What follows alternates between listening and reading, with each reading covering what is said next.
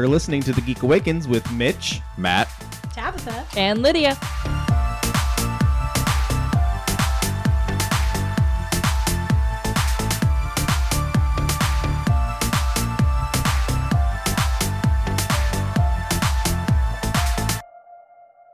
So, as per usual, uh, things happen, and we are recording super late.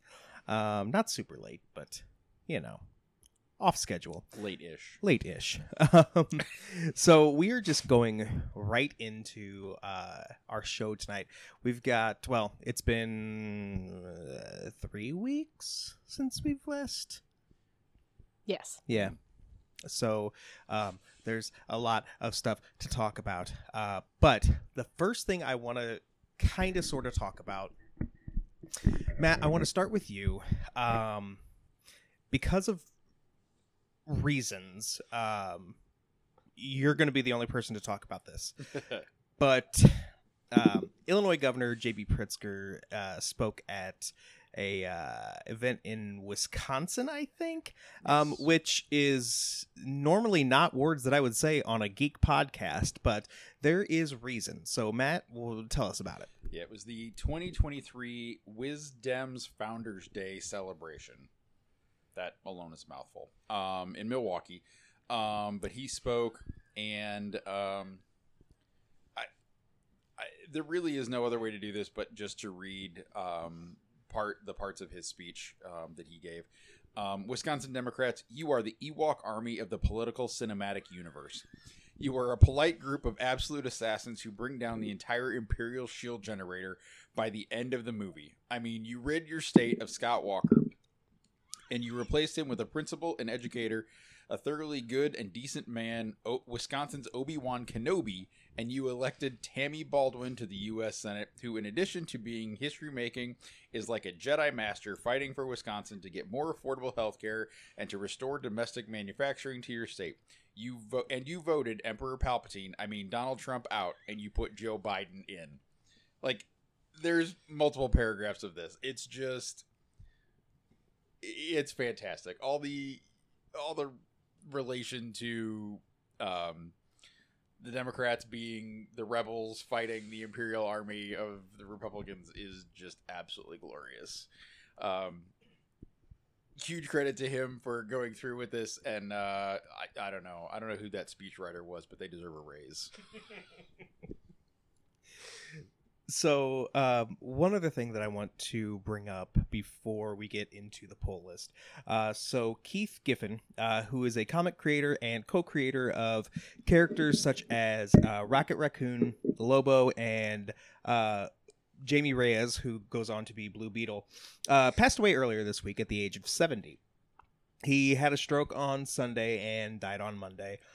So, well, first off, like, you know, it, it is always sad to see you know a, a comic creator who is so influential you know pass away and everything. But one of the th- reasons that i really wanted to bring this up so uh, as part of his family's wishes his facebook page uh, broke the news with the following. It says quote i told them i was sick. Anything not to go to new york comic-con. Thanks. Keith giffen 1952 to 2023 Bwah ha ha ha ha. that is fantastic. um, obviously, somebody who co-created a character such as Rocket Raccoon, I mean, clearly has uh, a, a wonderful sense of humor. Mm. And just to kind of touch on that too, um, he had an interview. This was in the 2000s uh, with uh, the Jack Kirby collector. And he said, quote, comic books uh, for such a small, incestuous, inbred little business, and I mean that in a good way. we take this job so seriously. Um, he, he then went on to explain how people thought that his humor was uh, destroying Justice League, which at the time it was the top selling comic at DC.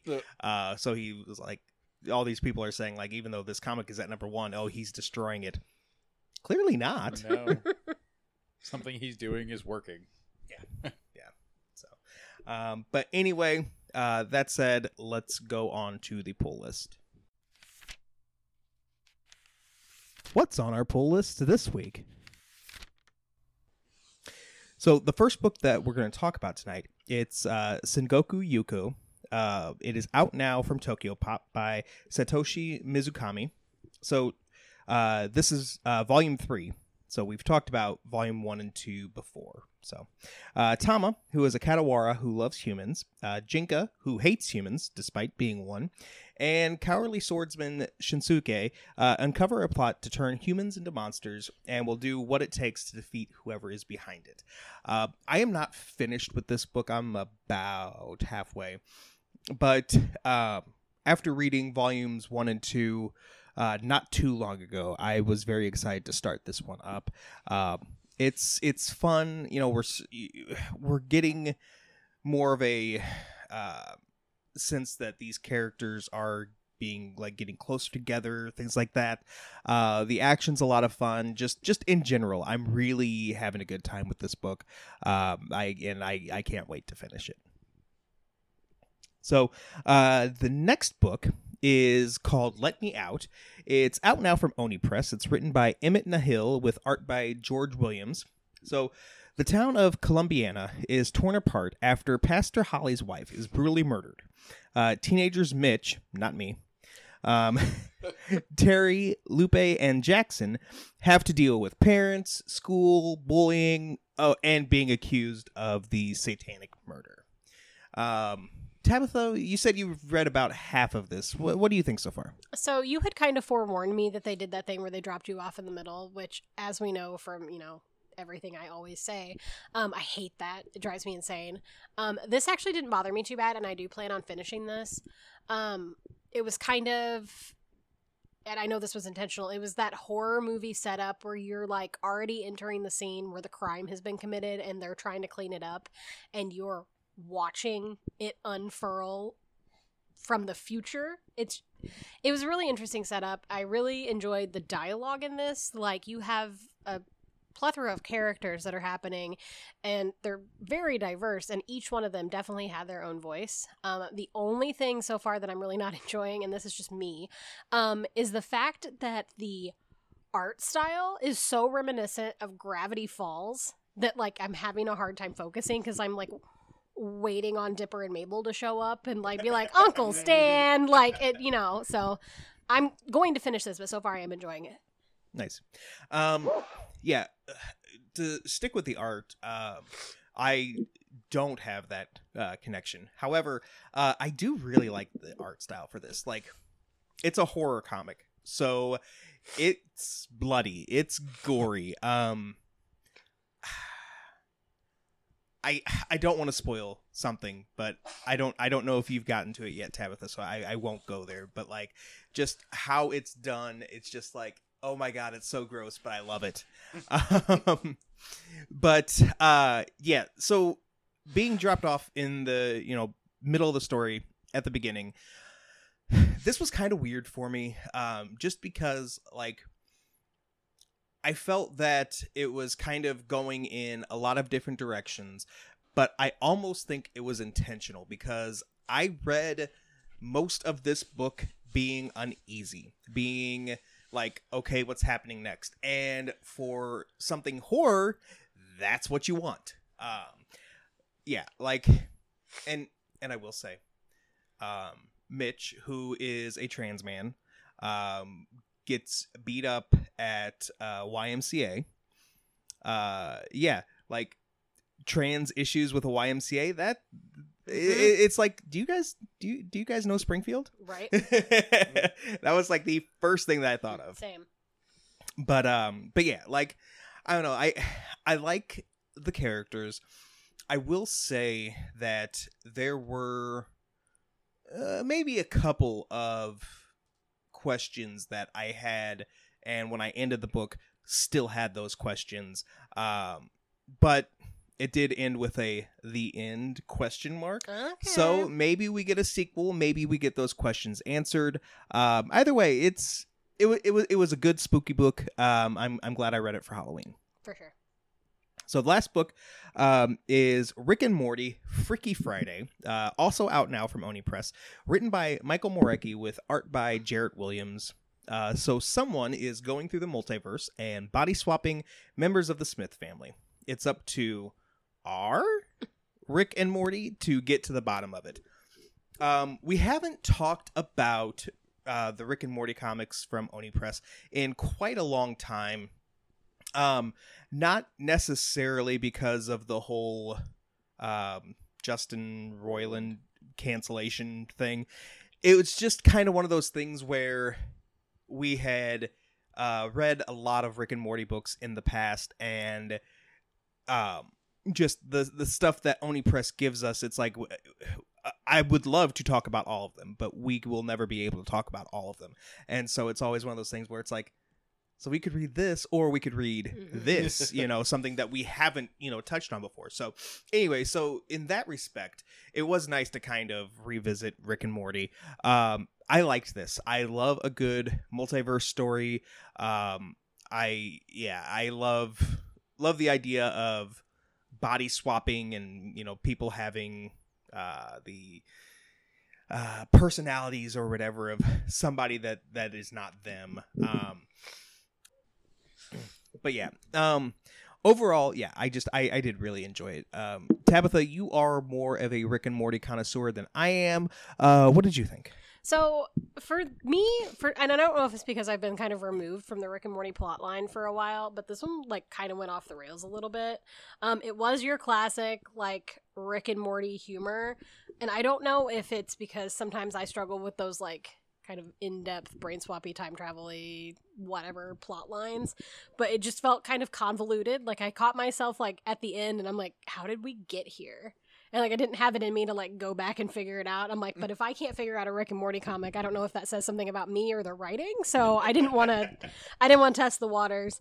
Um, however, there was a line in this, and there's always like one line in every Rick and Morty comic, right, that just like sticks out to you. And in this one, it happened to be Rick yelling about like, "Didn't I tell you never to mention?" Kirk Cameron anywhere near me ever again. and I'm like, same. So it's just there's always that Rick and Morty humor that's like smart and funny and punchy. But yeah, the plot of this one just kind of went rogue almost and like I I got lost in the sauce and I I I don't know if that was my fault or the books. So let's not let's not think about that too hard, but I enjoyed it for what it was, but yeah, this was one of the ones where this was not my favorite Rick and Morty that we've ever read. So let's move on to gut reaction. Ow! Gut reaction. And I'm going to stick with Oni Press for a couple more stories because they have been. It's New York Comic Con weekend, and guys, I'm really sad that we're not in U- at New York Comic Con. What what happened there? Uh, I'm not sad we're not in New York.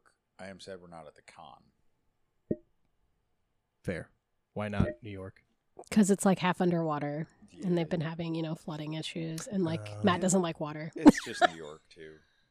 I don't know how much I ever really want to visit New York. That's fair. Yeah, spoken like a true mid- Midwesterner. yeah. Matt's got his uh, Midwest dad shoes on right now. oh, so, so Opie Press, I mean Oni Press, has teamed up with pop culture powerhouse, uh, the Nacelle Company. Uh, it's known for documentaries like The Movies That Made Us, The Toys That Made Us, uh, and A Toy Store Near You. Um, they've teamed up for a new line of comics known as the Nacelle-verse. Among the titles will be Biker Mice from Mars, uh, which we've talked about previously. They're bringing it back as a TV show, um, but and this is going to be a partnership with Ryan Reynolds, who is doing the TV show. Um, other titles are RoboForce and Power Lords. Uh, the line kicks off with uh, the Nacelle verse number zero, a 40 page one shot by the creative team of Melissa Flores and Diogenes uh, Neves. I'm very sorry that I mispronounced that name. Um, I am giving this a giant thumbs up. Um, we kind of talked about it before. Like, I don't have a huge memory of Biker Mice from Mars, but I definitely remember that it was the thing. And Grown Up Mitch is here for it. Matt. Yeah, that sounds like a lot of fun. Um, definitely something that I would be interested in picking up. So thumbs up. Tabitha. Yeah, you had me at mice, and then you told me they were bikers from Mars, and now I'm definitely sold. So thumbs up. also with Oni Press, they have announced announced big plans for Scott Pilgrim's 20th birthday. Uh, SP20 is an anniversary in- initiative that will lead off in July with ultra premium box sets, both in remastered original black and white and in color. Uh, also, a print por- portfolio will be released, uh, re- featuring classic and new images, uh, personally selected by creator Brian Lee O'Malley. Uh, other limited run uh, merch will be released as well. Um, also, a giant thumbs up. Scott Pilgrim. Uh, I, I love everything about Scott Pilgrim. Um, just seeing this news makes me want to go back and reread Scott Pilgrim because it's been a hot minute. Um, but yeah, I'm here for this. I'm a little bit scared to hear how much some of this is going to cost. Um, but if you see me taking out a personal loan, uh, just mind your business. Matt. um, so shock of all shocks, like a lot of things, I was late to the party on Scott Pilgrim. Um, just in the last couple of years, have I watched the movie? Love the movie. Um, it pretty much put the uh, comics on like the on the board for me. Still haven't read them, um, but I feel like this is a real good opportunity. Maybe the less expensive version to hop back into that and read those. But thumbs up. Tabitha. Uh, when you started talking about this, I was a little nervous because I feel like recently it's been kind of hard to find the original black and whites of the Scott Pilgrims, and I like every time I'm at a bookstore, I kind of like pick them up and thumb through them, and when they're the color editions, I'm like, ugh, woof. I'm just really glad that they're releasing them in the black and whites. Um, that's how I originally read them, and I have there's Scott Pilgrim has a sweet spot in my heart anyway, but this is really cool, and now I need a box set. Except I don't need a box set. I'll go halvesies with you. Done. Okay. Although, Do you want the color ones? okay, so maybe maybe I don't. How many black and white comics have we read that he doesn't like? Well, see, okay, here's the thing. Here's the thing. You're right. Um, but um, with Scott Pilgrim, I've I've never read the color version, Me either. and you are 100% right. I mean, the the black and white is where it's at. Uh, but part of me has always wanted to read the color version. I guess I don't know that I would want to read um or get the box set of it especially if i Mhm. am like halfway through the first uh book and i'm like oh the black and white is superior so, Take it from me, the black and white is superior. Okay. Maybe just like go to the bookstore and like thumb through the color one and be like, oh, that was nice. I like it. Um, Matt, let's talk about uh, MTG. Uh, th- that's what I wrote for my notes. So I don't know if we're talking about Magic the Gathering or Marjorie Taylor Greene. Uh, God, I hope it's the former. It is definitely the former, not the latter. Um, kind of two things to talk about when it comes to Magic the Gathering um, this week. Um, there are Magic is doing special release cards. Um, the first of these sets is actually part of a larger, um, like a larger initiative, I guess you call it. Um, it's part of the Lost Caverns of Ixalan. Um, it's reve- it was revealed at the 2023 Las Vegas Magic Con, but these cards there are, f- I think there's five of them. Um, again, there's going to be more extended onto this, um, but there are five Jurassic Park Magic the Gathering cards, um, including, you guessed it, Ian Malcolm, Chaos Chaotician, as a legendary magic user. Is he like doing the laying down with the? Um, know what I'm talking no, about? The card is actually him with uh, the glass of water, like in the car, because he's talking about how chaos theory. That's Um, not as sexy. Sorry. um, there's also an Indominus Rex. There is one card which is like it's actually just Jurassic Park, and it's kind of a uh, what do they call it? Uh, double-sided saga card. So there's like different things that can happen once that card is played. Um, this is part the beginning of a partnership between Wizards of the Coast and NBC Universal. So we don't know if that means we're going to get Fast and the Furious or Minions Magic the Magic the Gathering cards. Excuse me while I jump out the window. Right. but when you're here, your family. Um, Ugh, not Olive Garden. oh wait, yeah, sorry. Yeah. Ooh, that's that's might be an idea for my crappy photo shoot. a Magic the Gathering card, but it's Olive Garden. Well, ooh, I could even do that. And um, but Olive Garden, but then the Fast and the Furious cast Around the inside table. yeah. Oh. Anyway, um, you were saying Matt. Anyway, uh, these cards launch November 17th. Uh, there's booster packs, collector packs, and bundles that are going to be available. Um, second Magic story is um, Magic. Magic the Gathering apparently has done this thing they call Secret Lair, which is a print-on-demand service. Um, which they've done, I guess, some different sets and themes. The newest one is going to be uh, Doctor Who themed. So there's two sets of five cards. Um, one is going to be based on the. Um, sorry, there's three sets: um, angels, doctors, and Daleks. So the one set of angels, based on the Weeping Angels, there's like five different cards for the different uh, colors. Um, there are foil and non-foil sets. Um, this is just the first of these. There's an Evil Dead version com- set coming, and also a Princess Bride set coming for these Secret Lair drops.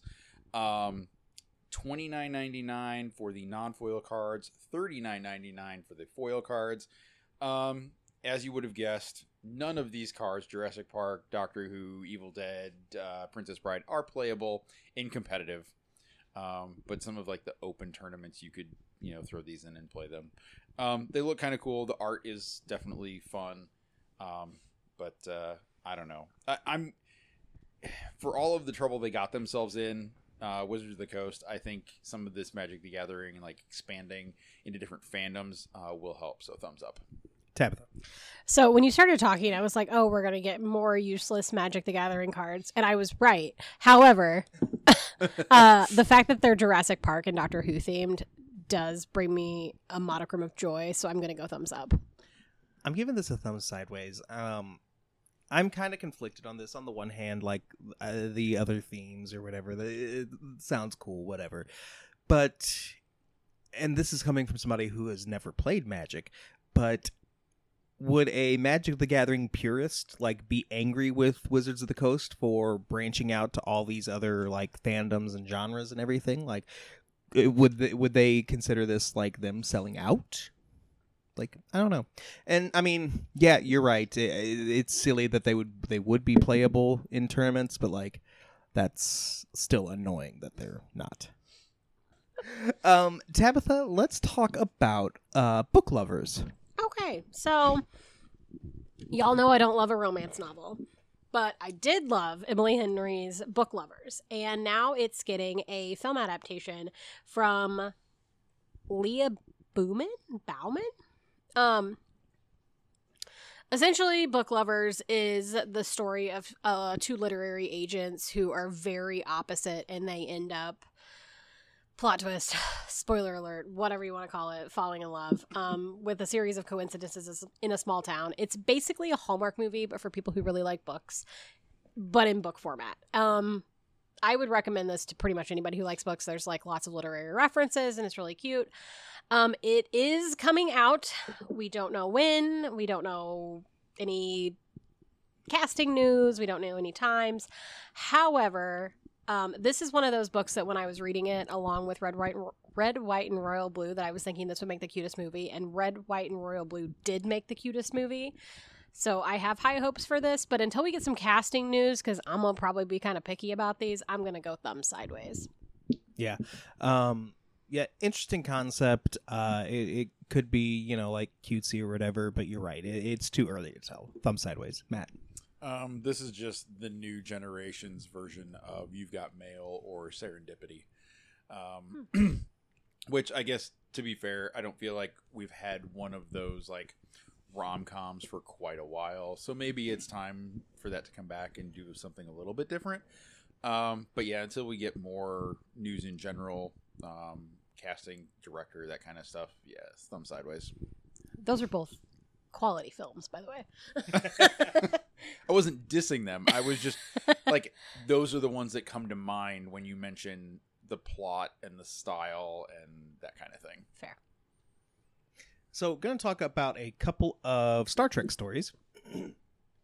So, Star Trek Lower Decks uh, showrunner Mike McMahan is telling fans to, of the show to speak up if they want to see more of the Cerritos after the fifth season, which is currently in production.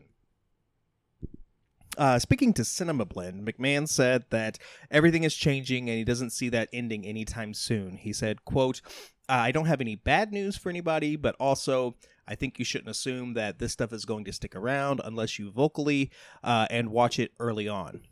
Uh, I do not know if we're going to have another season after the season we're working on right now.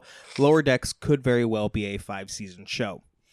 Um, giving this a thumb sideways, I get where he's coming from, especially with um, so many of the other Star Trek properties ending um, with you know like Discovery, Picard, uh, Prodigy, which we'll get to in a second.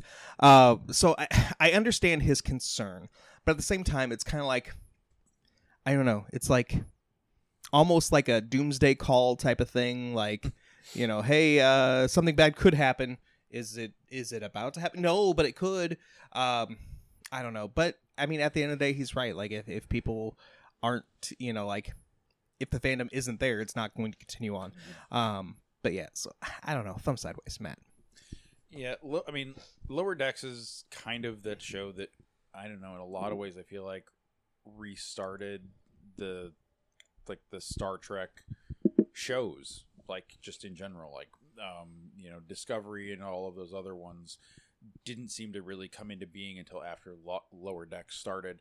Um, on the other hand, you know, there's something to be said anymore for shows that don't run themselves into the ground.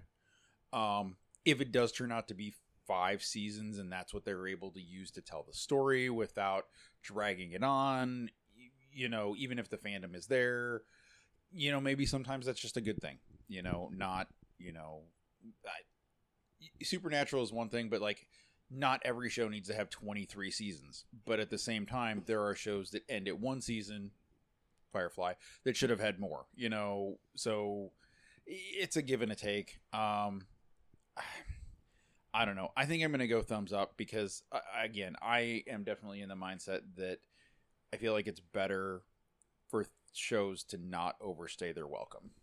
Tabitha. Yeah, like I agree with both of you. So like beating the dead horse of a show is terrible and like you just run out of plot lines and you run out of like the fun. I Mhm. love Lower Decks, but like does it need to go on for uh, 27,000 seasons? Probably not.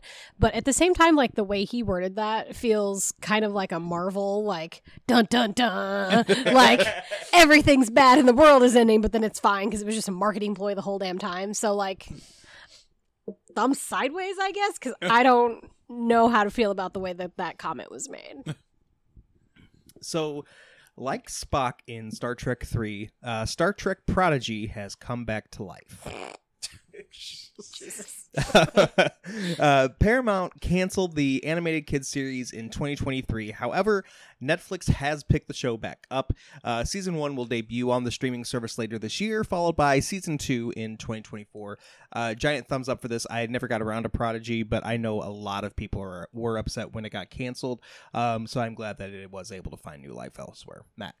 Yeah, and things like this again, you know, probably should have had a longer run. It's nice that we have in this day and age studios and streaming services that are able to save these which should have had a, a, a longer shelf life. So thumbs up for that. Tabitha. So there was a time in my life I thought we were gonna, never going to see any more Star Trek, right? So mm-hmm. like all the TV shows had aired, all the seasons were ended, then the movies came out, and everyone was super stoked, and then all these TV shows kind of like flooded our world at one time, and I still have literally only watched some of Lower Decks. So while this will probably go on my list, the whole idea that everyone just keeps bringing Star Trek back, no matter where it Yeah. goes or how long it's been, just makes my heart smile. So thumbs up. Uh, Matt, let's talk about Unity. Uh, so if anyone remembers a few weeks, month, whatever ago, um, we talked about the controversy surrounding Unity and their uh, what they call it runtime fee um, system, where if games were installed so many times, then those developers owed Unity Mm. another fee on top of their licensing. Um, well, not only did Unity in turn walk back most, if not all, of that, um, those statements. Um, strangely enough, their CEO uh, and president is retiring. Weird timing, but you know, um, effective immediately.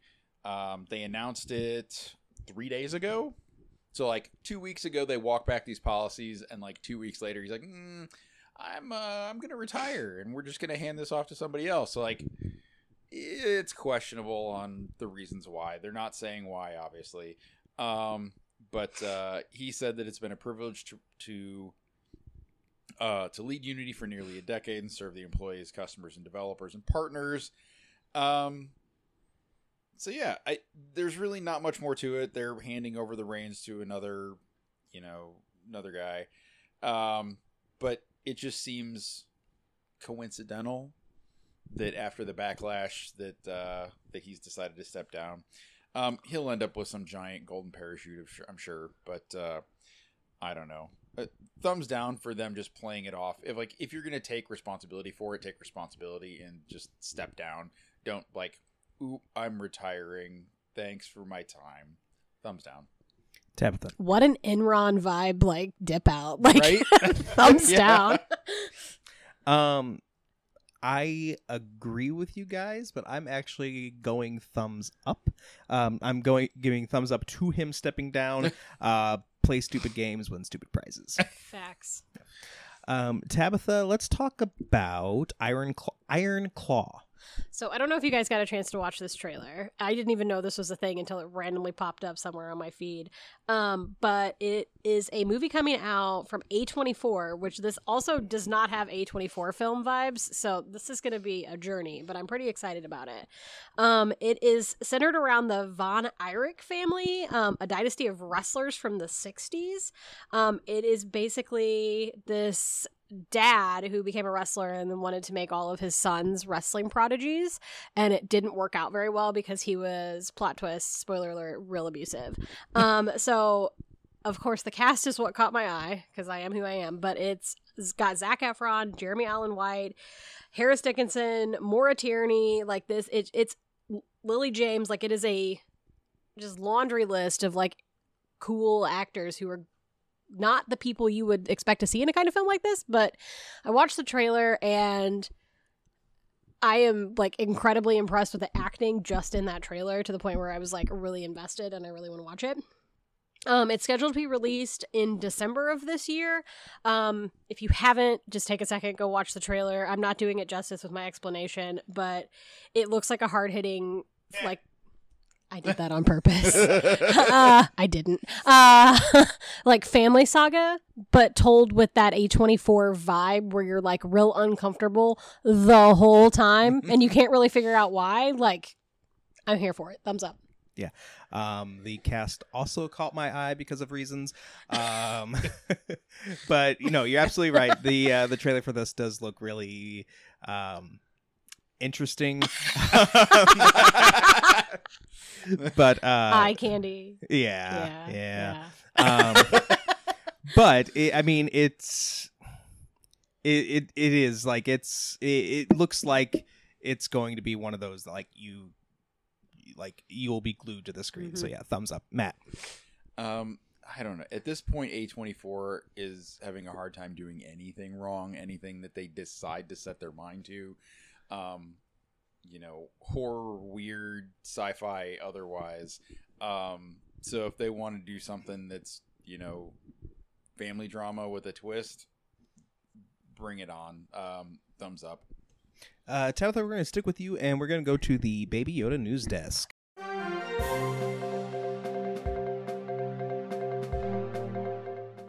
Coming to you live from a galaxy far, far away, the Baby Yoda News Desk.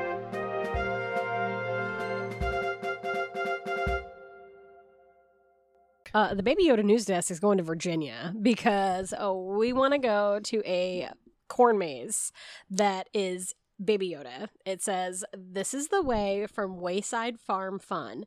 Uh, this corn maze a looks absolutely incredible. It looks like it would give me tremendous anxiety, but I I would like to go. Um, Wayside Farm is a ten it has a ten acre maze. Oh wow. Um, what's really cool about this though, and I like wasn't really even going to talk about it, but the uh people who designed this corn maze were sons Tortzen, Tucker, the sons of the people, Tortzen, Tucker, and Colden. They are 17, 15, and 13. oh wow. Wow. Yeah, and it's like really impressive. Um they've been doing it for years where they just kind of pick a theme every year and put it out there and see if people want to go and people are like flooding to this because A it's baby Yoda and B it's really cool. I I don't have time to drive to Virginia and I'm pretty bummed about that, but this is incredible. Good for those kids. I'm all here for clean family fun, so thumbs up. Yeah, uh, definite thumbs up. Uh, slightly disappointed that it's not closer. Uh, when I say slightly, I mean it, I'm very disappointed. Um, and also like good for those kids. Like Mhm. I was not doing that kind of stuff when I was 17, 15, or 13. Matt, Yeah, that's fantastic that they were able to get along long enough to put this maze together. Um, no, that's that's fantastic. I I love that they're able to put together that theme, um, and that it's drawing attention, which is both good for a family business and for like their creative, you know, vibes. So, uh, yep, some thumbs up for everything except for the fact of the amount of time it would take us to get there. um, Matt, let's talk about James Bond. So, our friend Garth Ennis, um, the creator of The Boys, is going to be releasing his take on James Bond in the comics. Um, he is pulling more from the Ian Fleming novels than he is the larger than life movie version that we have gotten in the past, you know, 10, 15, 20 years. Um, so it's uh, not going to be like this big super spy. It's going to be more nitty gritty, which I think Garth Ennis is definitely a name that would be a good fit with that. Um, kicks off with James Bond number one, uh, Dynamite Comics releasing in January. Uh, it's called Your Cold, Your Heart. Um, it is a Cold War super era, Cold War era super weapon. So Russia, uh, a compound creates the impossible. The holy grail of arms manufacturers is it possible to kill an enemy without inflicting any visible damage and leaving no trace whatsoever. Uh, right as the weapon is perfected, though, it escapes the lab. MI6 naturally assigns their top operative to the hunt. Um, I have read some of the recent James Bond comics. Um, I definitely think Garth is a great name to pick these up and to take this on. I'm gonna go thumbs up. Um, I will probably actually go back to picking this up single issue when it comes out. Tabitha. So when you first said this, I've only watched one episode of The Boys, and I got really nervous because that episode was like super graphic and really bro teen shake, and I really hated every second of what I was watching. So I was like, this is going to be terrible. Um, but that sounds like old school Roger Moore, Mhm. Sean Connery Bond, which I miss that Bond. I no hate to Daniel Craig, no hate to Pierce Brosnan, but those are not. Those feel like James Bond and Mission Impossible had a baby. like they don't feel like James Bond movies anymore to me.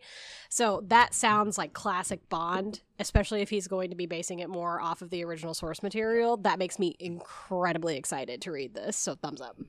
Uh, you guys are happy, so I'm happy. Thumbs up. So earlier this week on X, um, um, comic writer uh, Magdalene Visaggio um, revealed a pitch that she made years ago that would see Superboy Connor Kent uh, become Skyrocket. Kent would then go on a uh, s- journey of self discovery and realize that she is trans and become Constance, Connie, uh, Laura Kent. Uh, Visaggio said that, quote, I love Connor Kent and he deserves better uh, than to be the also ran to Jon's uh, Superman's uh, Secundus. Uh, she said that the story would give Connor, quote, the opportunity to find his own place in the DC universe and uh, critically a new name. I'm giving this a thumb sideways. I understand where she's coming from this, and you know she she is an Eisner nominated comic writer, so it's not like she's just you know has written literally one comic. Like she knows what she's talking about.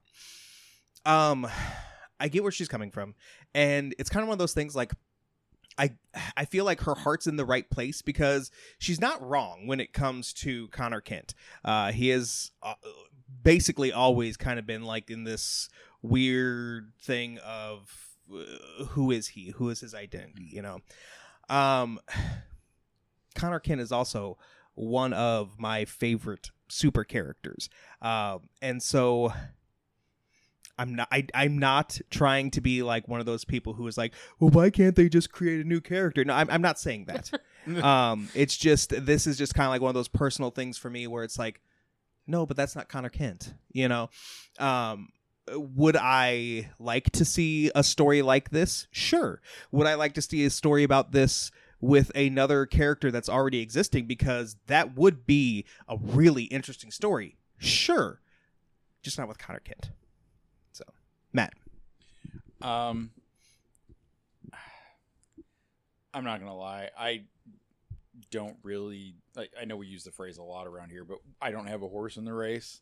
Um, but um, I don't know. She's she's like you said. She's not a a one time you know comic writer. This is probably something she's had drafted out or storyboarded for a very long time and just hasn't had the right place or time to pitch. Um, so um, I'm I'm gonna go thumb sideways until you know there is more traction to it. Tabitha. Uh, two things. First thing, I forgot Connor Kent existed. Uh, second thing, I realize I really hate the word secundus, so thumbs down. Fair. so after returning last year, uh, Boo Buckets are coming back to McDonald's uh, starting October 17th. Um, Mom, if you're listening, we now know what you're doing for your birthday. Um, Picking us up boo buckets for the Yeah. entire Geek Awakens podcast. well, I mean, October 17th is her birthday. right, so- but I mean, wouldn't it be a fun way to spend her birthday by getting us oh, buckets? Yeah, for, Yeah. for all y'all. Yeah. Thanks, Mitch's mom. Yeah. um, so we will have the return of Monster, Skeleton, and Mummy with Vampire joining this year. Vampire will be the first purple option since the original Purple Boo Bucket, which was a witch. That is a very weird sentence to say, y'all. Um, uh, this year's set will also come with lids, which I am very excited about. Um, thumbs up the nostalgic loving man child that I am. Uh, I am here for this, Matt. I am torn because I love this idea. I love that the fact that they're bringing them back, but I absolutely despise the psychosis that people go through to get these. Like it drives McDonald's employees absolutely crazy because everybody just lines up around the block and they're gone in 2 hours. Like like it's fun, it's cool. I'm glad they're doing that, but like I don't know. Like I I just feel bad for everybody that has to put up with the jerks that are trying to go through the line and want like this one or that one or a very particular one. So thumb sideways. I don't appreciate you calling me a jerk, Tabitha. Um, I just think it'll be fine because Mitch's mom is going to get one for all of us, so it doesn't matter. No. Um, I I also have kind of a love hate relationship with these because while I love them for this nostalgia, much like the Taylor Swift popcorn bucket, I'm going to be able to get tomorrow at the Eras movie. I'm not going to get it because it's just going to come home and collect dust in my house, Yeah. and I will inevitably throw it away in six months or take it to Goodwill and be like, ugh, why did I even bother? Like and that's in just 15 years it'll be worth $25. yeah, and then I'll kick myself in the face and be like, why did I not get that stupid bucket? But whatever. so I'm gonna go thumb sideways.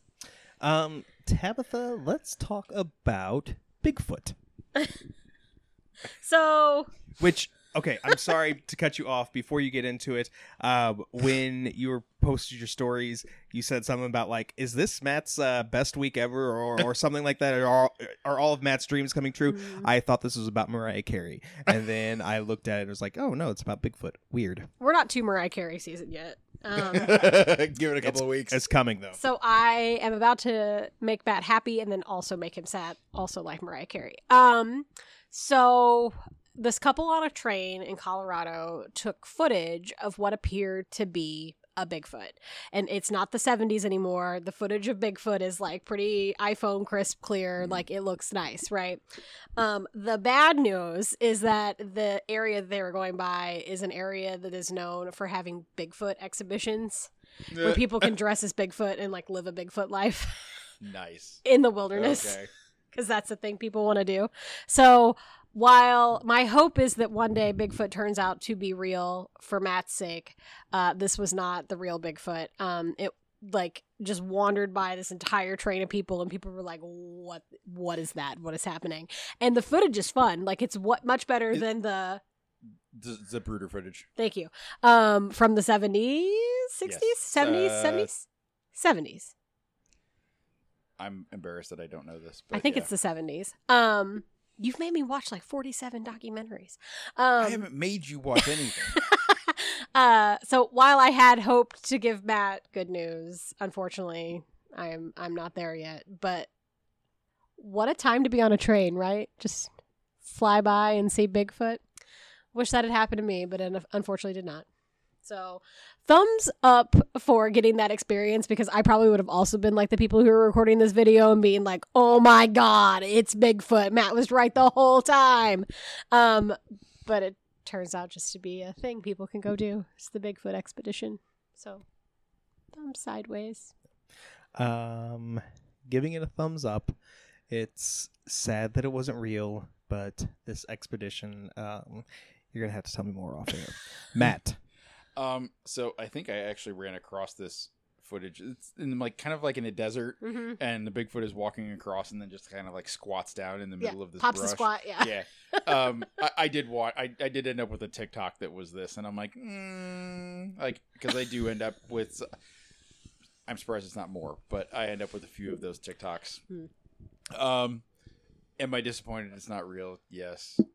Do I really believe that it would be that crisp and clear and just out in the open? No. Um, so I have mixed feelings, but uh, maybe one day Bigfoot will rear their furry face. Um, but until then, thumb sideways. Um, speaking of furry faces, Matt, let's talk about the LAPD. wow. That was maybe your best segue yet. Thanks. You're welcome. Um, so back in 2017, when Pokemon Go was first released, um, it was reported that were there were a couple of LAPD cops that had dash cam footage and were out on patrol, and instead of actually patrolling, were playing Pokemon Go in their squad car. Um, from 2017, the dash cam footage has finally been acquired and released to the public. Um, they go through stop signs. They go down a one way street. They make an illegal U turn. They ignore a call for a active robbery because they are busy catching Pokemon.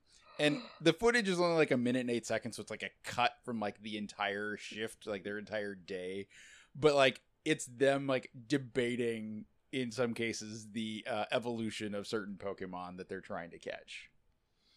Um, it's it's wild.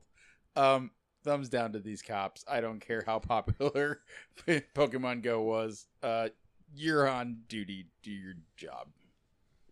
Tabitha. Um, I was about to stick up for him and be like, "Well, I don't work at my job all the time I'm there. Like, does anybody work at their job the whole time that they're there?" Yes, I don't want to talk about it. But like, you have the moments where you're like, "I literally don't have anything to do right now. I'm going to check my phone. Maybe that was their Pokemon." But then you told me they were like ignoring their job duties, which were like really important. So thumbs down. Yeah. Um, gonna go thumbs down, but let's be real. This could have been me. Tabitha, you have our last story of the night, um, which I also found this story, but then you posted it. I was like, I'm, I'm gonna let you talk about it. Did you also post it? Mm-hmm. Oh, Yeah. But let's talk about an emotional support alligator. Um, to be fair, when I first saw this story, I thought that it said that they t- tried to take the alligator into a bank because I was like, "What?" Um, it was Citizens Bank Park in Pennsylvania for a Phillies game. Um, either way, Joe Henney tried to take his uh, pet alligator. Is he from Florida? I, no, but I think the alligator is. um, Florida Gator. Florida Gator uh, from uh, to a Pittsburgh Pirates game. Uh, Wa- his name is Wally Gator. He's five foot long. He adopted him in 2015, and he's really cute. And he is indeed from Florida. Um, they, a friend of this person's decided that they needed help relocating this super cuddly alligator, and this guy was like, "Sure, man, I'll take it." And so Wally Gator ended up in Philadelphia instead of Florida. and Wally Gator has now become his emotional support alligator because Wally Gator gives hugs. And Wally Gator has like literally incapable of biting. He says he like plays with his tongue and he puts his hand in his mouth and he's never once been afraid of him and he sleeps in his bed and he cuddles with him. And he's basically just like a dog with scales and I want one. No. Why? Why can't I have an emotional support alligator? At the end of the day, it's a freaking alligator. But it's cute and it gives hugs. It sounds kinder than my dog. Like mm.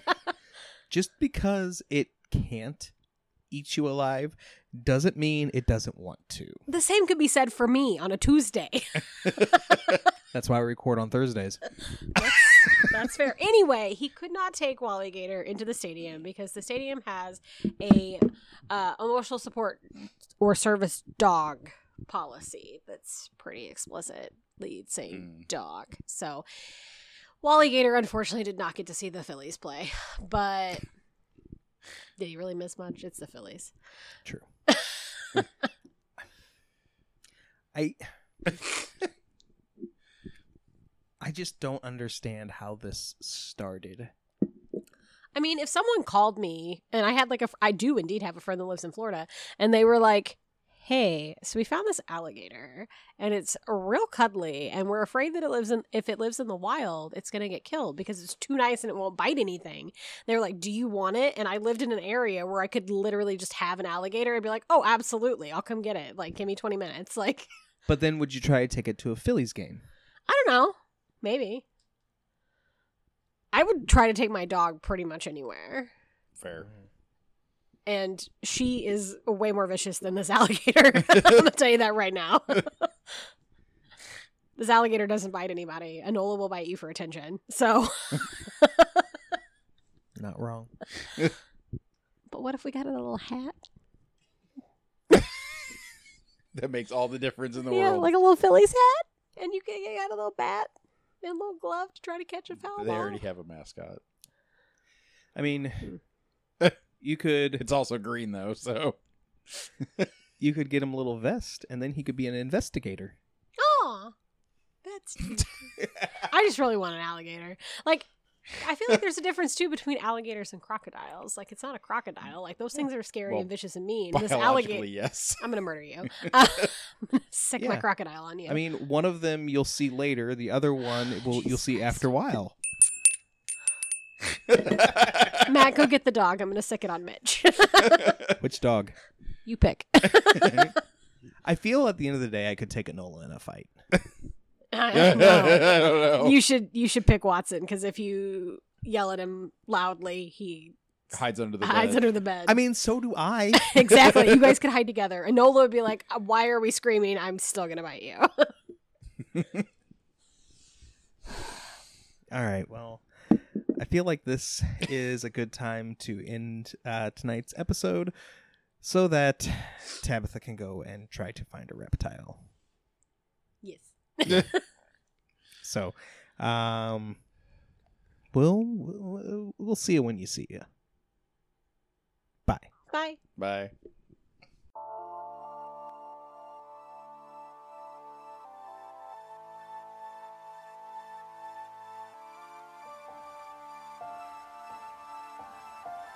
That's going to do it for this episode of The Geek Awakens. If you have any questions, comments, or concerns, shoot us an email at thegeekawakenspodcast at gmail.com.